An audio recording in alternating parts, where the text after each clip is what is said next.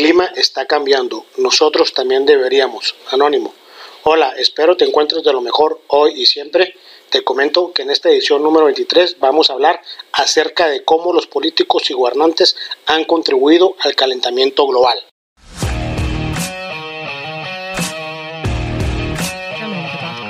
Actualmente México y el mundo atraviesan por serios problemas en lo referente al calentamiento global. Hemos visto cómo en los últimos años las temperaturas se han incrementado considerablemente. Los glaciares se están derritiendo a un ritmo muy acelerado. Las selvas se secan. La flora y la fauna enfrentan una lucha contra los cambios complejos que se dan de manera abrupta. Hay olas de calor no antes vistas. Hay inundaciones, falta de cosecha y una serie de consecuencias más. Todo esto derivado de los gases como el dióxido de carbono, metano, óxido nitroso, entre otros que se emanan de las diversas actividades industriales que se requieren para que la sociedad moderna siga con los estilos de vida actuales.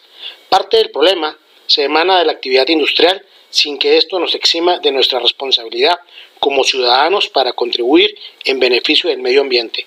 Dicha actividad industrial tiene beneficios porque genera muchos empleos y una derrama económica que permite a las familias satisfacer las necesidades del día a día, lo cual es bueno, pero el problema radica en que los políticos y gobernantes que hemos tenido han sido sobornados y han autorizado que estas actividades se lleven a cabo de manera descontrolada y muchas veces sin las regulaciones debidas.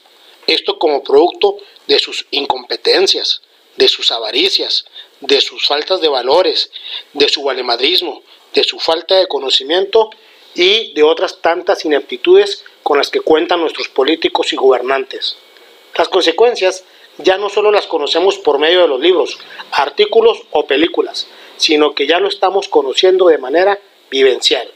Le corresponde a los niños, niñas, adolescentes y jóvenes asumir el reto y el desafío de cambiar estas situaciones y para ello se requiere que adquieran los conocimientos, actitudes y principalmente los valores porque en un futuro ellos serán los políticos y gobernantes que tomen las decisiones para que la sociedad pueda tener una mejor calidad de vida.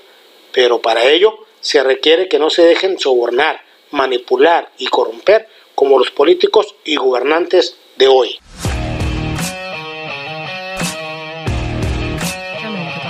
Muchas gracias por escuchar mi audio opinión en su edición número 23. Mi nombre es Moisés Álvarez Palacio. Te mando saludos desde Ojinaga, Chihuahua.